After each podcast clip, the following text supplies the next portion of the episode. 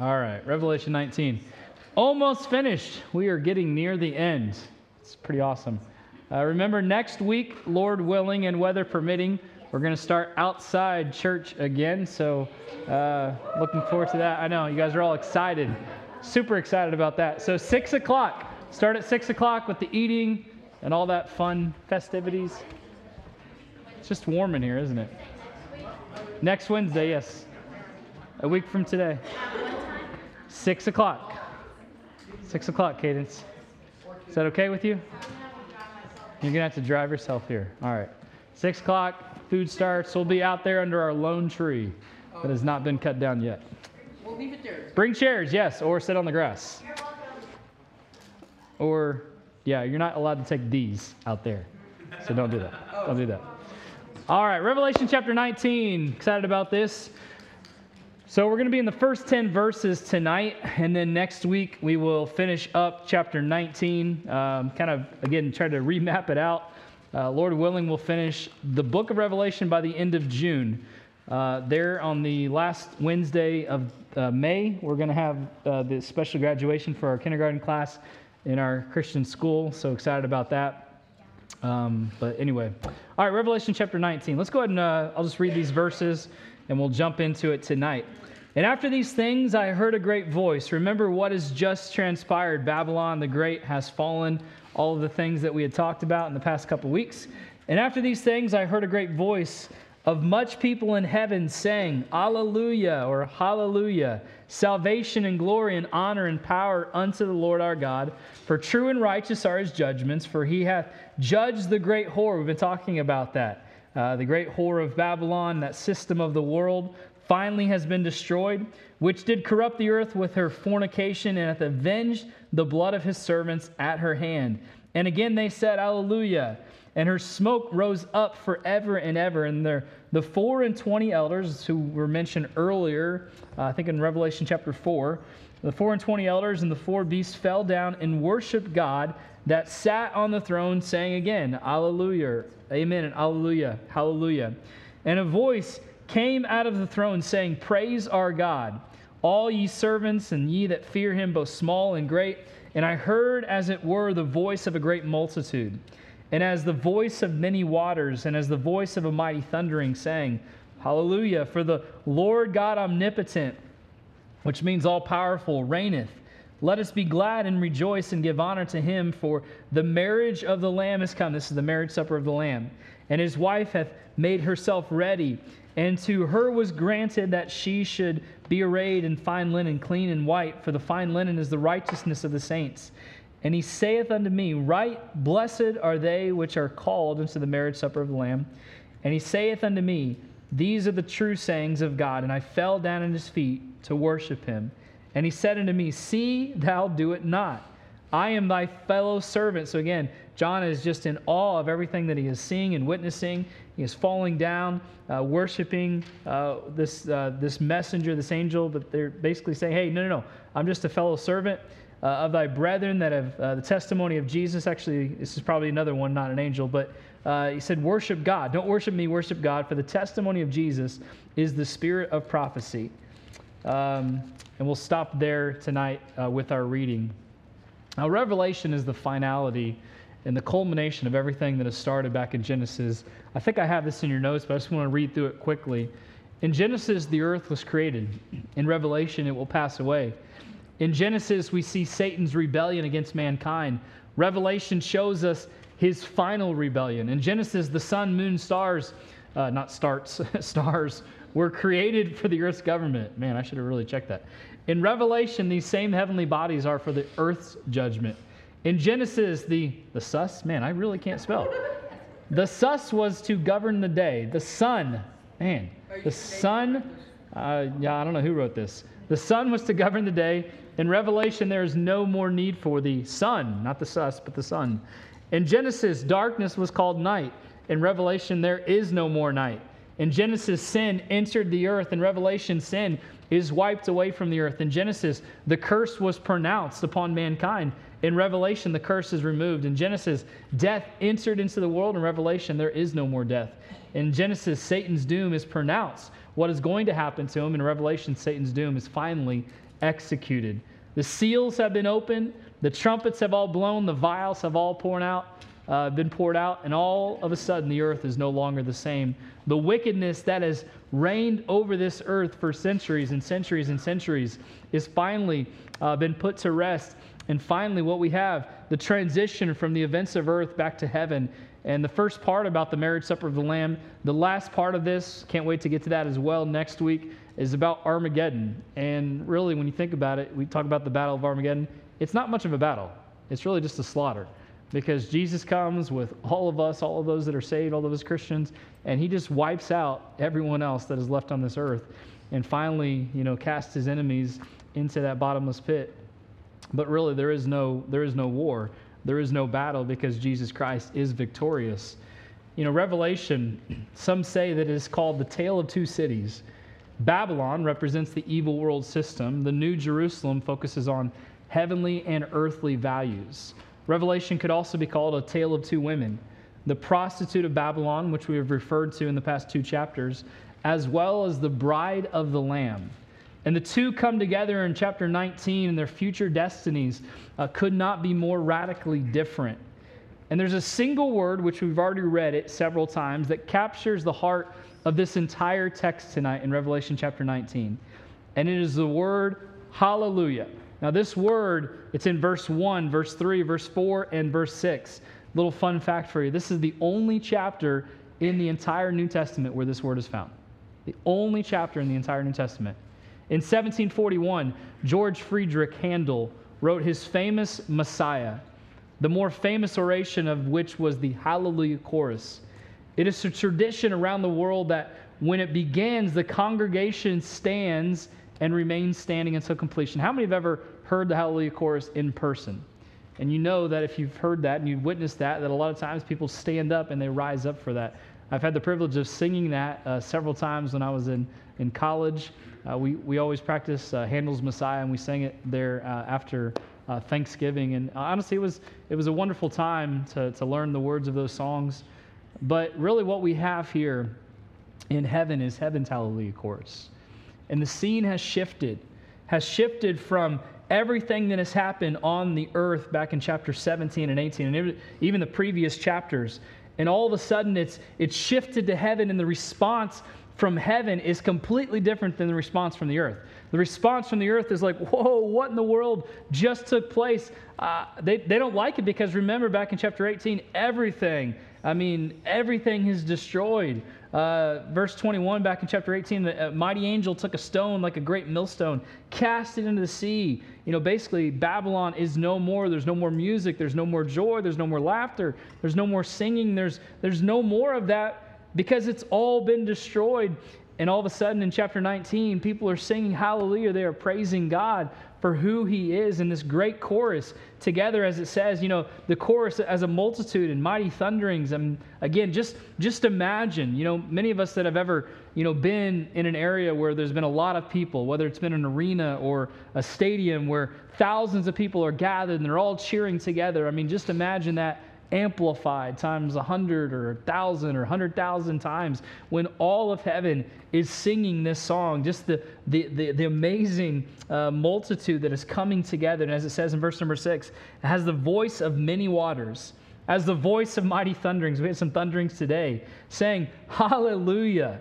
For the lord god omnipotent all powerful reigneth. Let us be glad and rejoice and give honor to him now, the Greek word is the transliteration of the Hebrew word halal, which means praise, and Yah, which is an abbreviated form of Yahweh. So, this word alleluia or hallelujah literally means this praise Yahweh. When we see it in chapter 19, literally that's what it means praise Yahweh. Praise is the declaration of the glory, the greatness, the power, the majesty of God. And there is no such thing as silent praise. There's a lot of people like, well, I like to praise God silently. There's no such thing. Unlike worship, which can occur quietly within our hearts, praise in Scripture is often tied to our lips. Let's, let's turn to just a quick, couple quick references quickly back in Psalms, and I think it's in your notes there. Psalm chapter 34, let's start with that one. Psalm chapter 34, verse number 1. If you don't want to turn there, that's fine. I'll, I'll, I'll, be flipping through these quickly. Psalm 34 1, the Bible says, I will bless the Lord at all times. His praise shall, if anyone's there, what's it say? Continually be where? In my mouth. So it's something that is coming out of our mouth. Not like we're spewing something, but we are praising God with our mouth, with our lips. Another verse there, Psalm 51, a couple chapters over, Psalm 51, verse 15. Uh, the Bible says, O Lord, open thou my lips, and my mouth shall show forth thy praise. Psalm chapter 119. And these are just a few passages in the, in the book of Psalms. So many passages talking about praise and talking about praise coming forth from our mouth. Psalm 119, verse 171. Uh, the psalmist says, My lips, again, there it is, my lips shall utter praise when thou hast taught me thy statutes. My tongue shall speak of thy word, for all thy commandments are righteous. But again, over and over, especially in the Psalms, uh, we talk about praise, how it's not silent. It is magnified, and it speaks of this, the glory, the greatness, the power, the majesty of, of our God. You know, that's why we have a time of what you know, we refer to sometimes and churches refer to as praise and worship because we are praising God for who He is, for what He has done. And it shouldn't be something that we just sit there silently. We should sing out the praises to God, right? We should declare, thank you, Susan. We should declare God's righteousness and glory. I, I do enjoy listening to Susan and, and, and seeing her get into it, and that's awesome. And, and really, we should all be like that, whether we sing as, as well as her or not. You know, you might sing like David, but that's okay. Sing out. I mean, he was a perfect one to pick on, right? What? Just make a noise. That's somewhat joyful, okay? To the Lord. Anyway. All right. So tonight, what we're going to talk about is this praise. What praising God is, is looking like here in, um, in this chapter. And the first thing we see is that we should praise God for his salvation. Praise God for his salvation. Verse 1 begins with a connecting phrase after this, and after this, or after these things, after what? What just took place where Babylon the Great is fallen? Basically, the world system is over, it's been destroyed, no more. So after all this, I heard a great voice of much people in heaven saying, Hallelujah, or I'm going to say hallelujah because that's really what it's uh, referred to there. Hallelujah, salvation and glory and honor and power unto the Lord our God. So praise God for salvation. Verse number one, same thing. We should uh, praise him or hallelujah for salvation. The multitude of heaven is found crying out salvation, glory, power belonging to God. Um, are there notes? No, they're not. Yeah, I forgot to put them together. That's my fault. I knew I was forgetting something this afternoon. Like I left and I was like, wait, I think there's something I'm supposed to do. That's what it was. Put the notes together on the screen. So they were like hurrying back there. That's why I was like, what are they doing? Like, why isn't up there? It's not up there because I haven't put it up there. Very good. Way to go. Exactly. Sorry, I was too focused on candy or something. I don't know. Basketball hoops. I was climbing the net on the basketball hoop in the gym today during during recess. I did not almost fall.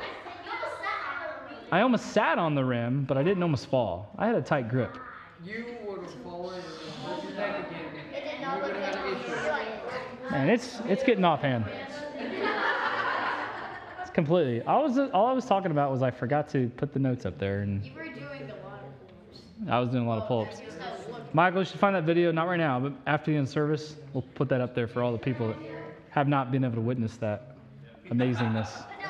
No, but thank you for telling me. Jesus first. Remember that, Mary. Jesus first. Jesus first. All right, let's draw it back in. Very good. We got it. Reeled back in. Hallelujah for salvation again. They're singing salvation, glory, and power belonging to God. Verses 2 and 3. Uh, hallelujah for his severity. Hallelujah for his severity. S E V E R I T Y. I'm watching them try to spell it. S E V E R I T Y. Very good. We do have a school. It's not working for some, but we have a school. All of heaven rejoices over the destruction of Babylon. Again, that, that great whore who has persecuted Christians for so long has finally been vanquished. And there's a reassuring tone here. Look at these verses again. Uh, continues, For true and righteous are his judgments, for he hath judged the great whore, that system of the world, which did corrupt the earth with her fornication, and hath avenged the blood of his servants. Finally, all of the blood of the servants and the saints of the past uh, several uh, thousand years has finally been avenged. And again they said, Hallelujah, and her smoke rose up forever and ever. The destruction of the last most powerful empire in history marks the end of man's day. And the rebellion that has began or that began in the Garden of Eden is finally ended. Never again will there be a false religious system, a false worldly philosophy or injustice or unrighteousness on this day. Verses 4 and 5 Hallelujah for his sovereignty, for his sovereignty. S O V E R E I G N T Y. I'm going to you to repeat that. S O V E R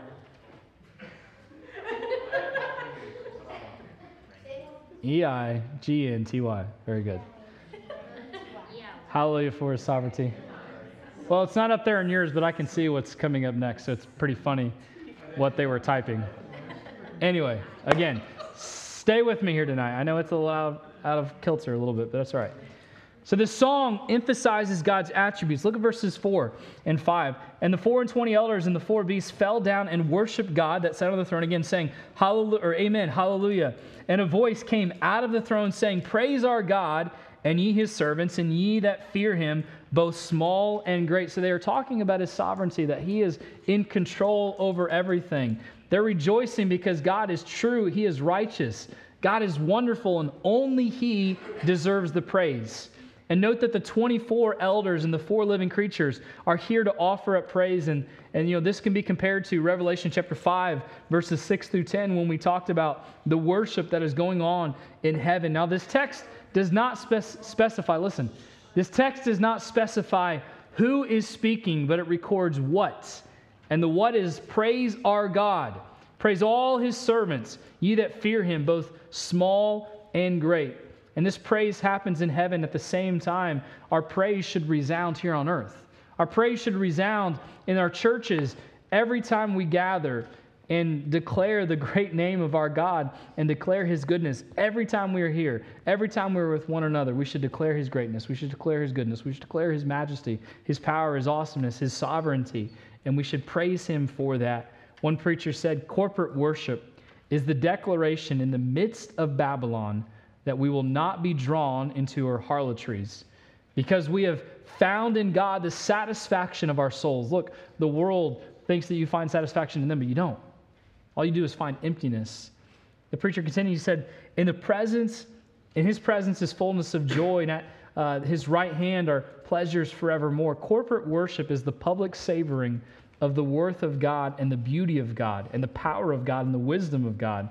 And therefore, worship is an open declaration to all the powers of heaven, to all of Babylon, that we will not prostitute our minds or our hearts or our bodies to the allurement of the world.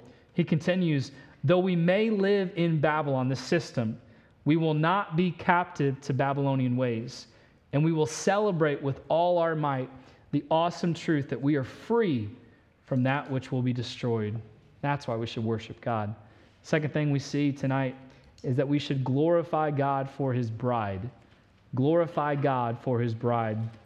Verse number six, the Bible says, And I heard, as it were, the voice of a great multitude, and as the voice of many waters, and as the voice of the mighty thunderings again, saying, Hallelujah, for the Lord God omnipotent reigneth.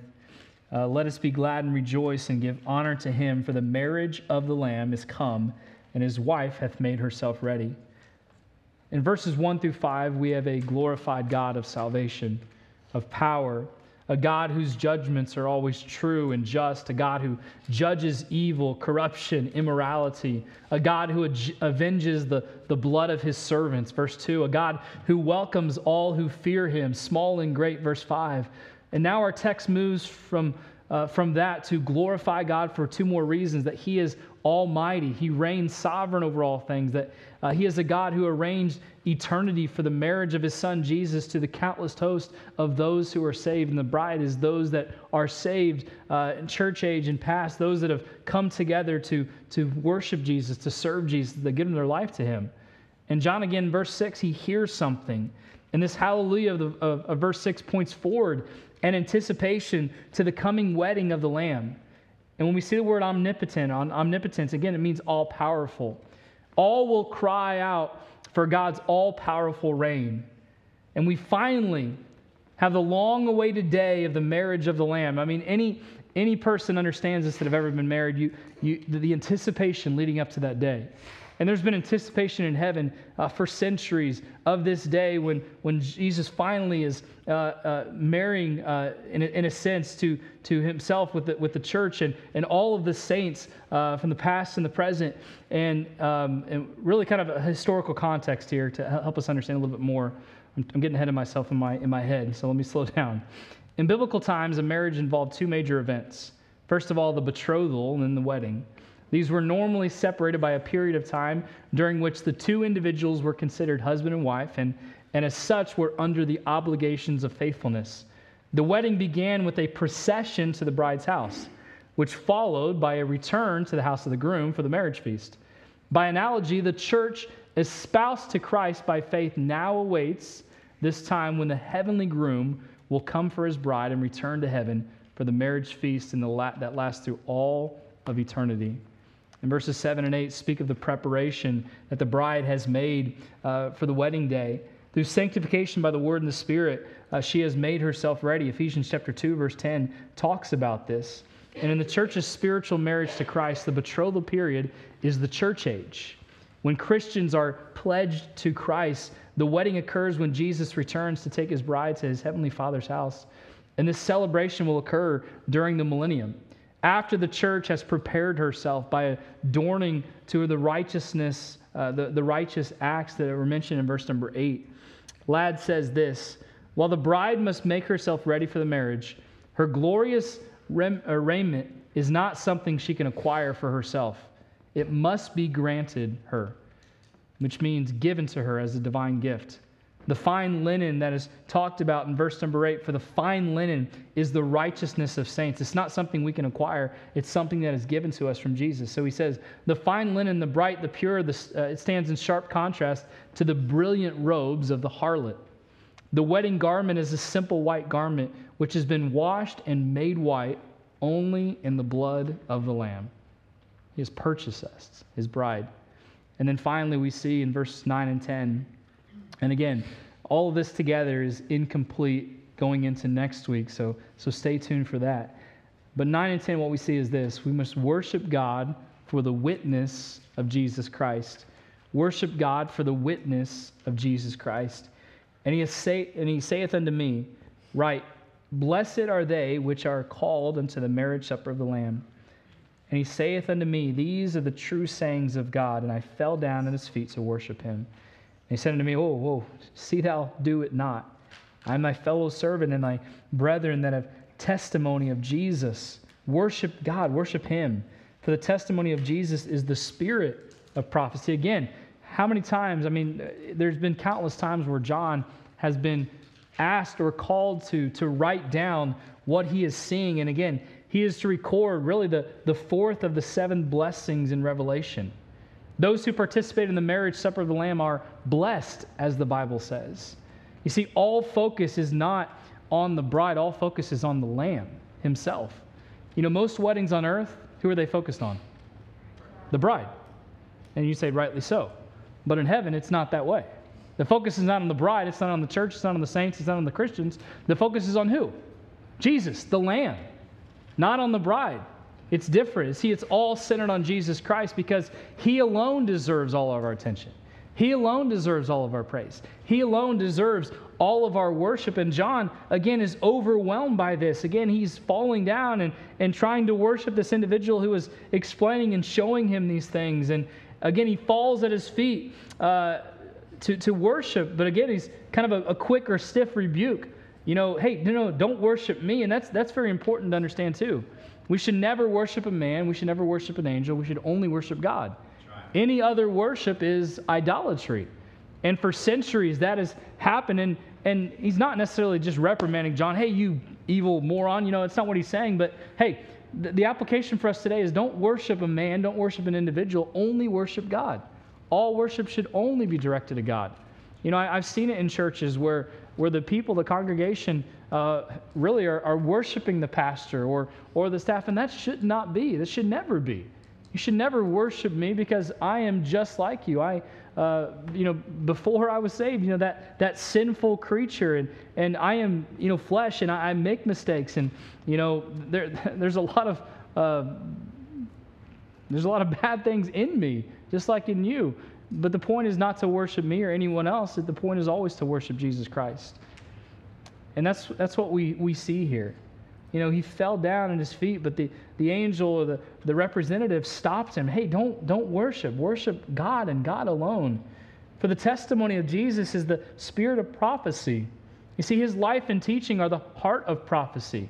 Look, it's so easy to be enamored with someone or something and want to worship it. And there are a lot of good people that have worshiped their pastor or, or put him up on a pedestal, but no man, no creature should ever be worshiped. All worship belongs to Jesus and Jesus alone.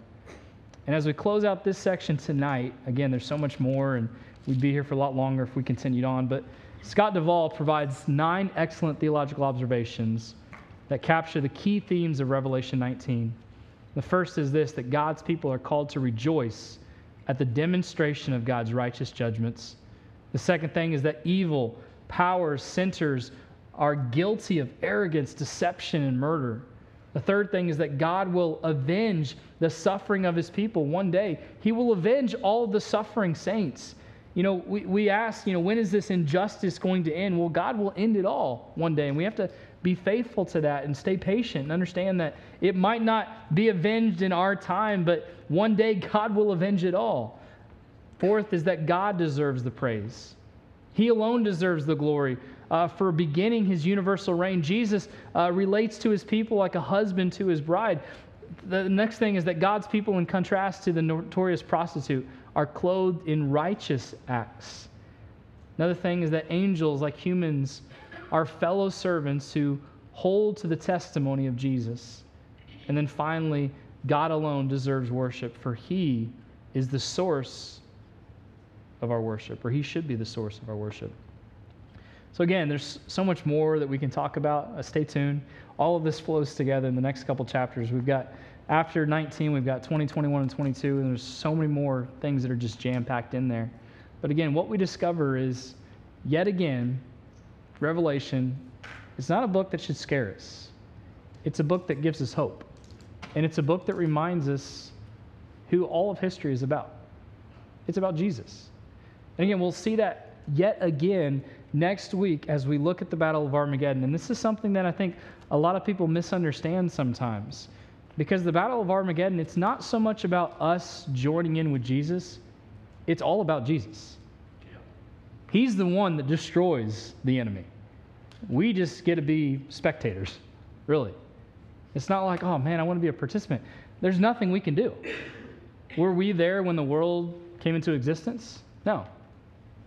God spoke the world into existence, and really, the power that He has to speak the world into existence is the same power He has to speak it into oblivion. And that's exactly what we're going to discover next week. It's all about Jesus, it's always been about Jesus. So that's why we should worship Him, worship Him alone, praise Him. Hallelujah. Uh, that halal, uh, praise Yahweh, praise God for who He is, for what He has done. Look, we have hope in the glorious gospel of Jesus. And that's what Revelation teaches me. We have hope in our risen Lamb who is victorious, and we will finally see that in the coming chapters. And then we, we move to the New Jerusalem and the millennium kingdom and, and the reign of Christ forever. But here's the key truth that we close with the just judgment, the righteous character, and perfect plan of God should lead us to passionate worship of and witness to Jesus Christ. I'll say that again. I know we don't have it in your notes, but I know we don't have it on the screen. But the just judgment, the righteous character, and the perfect plan of God should lead us to passionate worship of and witness to Jesus Christ. You see, there's so many things that we learn from Revelation in our study. Again, it's not about necessarily the end times. Really, you know, John is writing to a specific audience, but again, what we learn today, several thousand years later after he wrote this, is that we still have a job to do. And again, I've been preaching and promoting uh, the advancement of the gospel for quite a while in our church. And again, all it does is shows me that the world needs to desperately hear the hope of the gospel. They need to hear the good news that we have, the good news that we are victorious in the end, that this life is not all that there is. There is something far greater waiting for us. And again, you look around in the world and you see the sin, the destruction. Uh, it breaks your heart when a, when a little baby is uh, you know, beaten and, and, the things that have happened. It, it breaks your heart, but one day, all sin is going to be removed. And that's what brings us hope. You know, we might not necessarily find hope in a system in this world, but we can find hope in Christ. And that's where Revelation is teaching us, and that's what Revelation is pointing us to. And again, what I, I just, again, continue to encourage you is to just, as, as we've studied this book, and as we continue, and as we'll close in, in the weeks to come, just continue to praise God. Praise Him and thank Him. Thank Him for who He is, thank Him for what He has done. I go back to verse number one, you know, salvation, glory, honor, power unto the Lord our God. Why? Because He's true, He's righteous. He's, he's avenged, and, and these are the things that are going to happen in the future, but this is who he is. It's part of his character. And even as we'll learn next week, you know, talk about some more names of God and names of Jesus, but it also describes in the coming verses that there's a name that no one knows. And what it shows us is that there's even more of Jesus that we're going to learn when we get to heaven. Things that we'll never comprehend on this earth. And that's the awesomeness of Jesus that as much as we can learn on this earth, it pales into comparison to what we're going to learn about him in heaven. And it's awesome of who he is. So stay tuned as we get to verse 11 that as we see heaven open, and behold that white horse, and he that sat upon it, I'll just read it, was faithful and true, and in righteousness he doth judge and make war. And again, all the next verses, the next 10 or 11 verses, are talking about Armageddon, and really, it's not really the battle because it's really Jesus coming just wipe it out the slaughter that is going to take place, but the amazing things that happen uh, in the weeks to come. So stay tuned, stay with us, stay faithful to the gospel, and stay faithful to Jesus. Let's pray.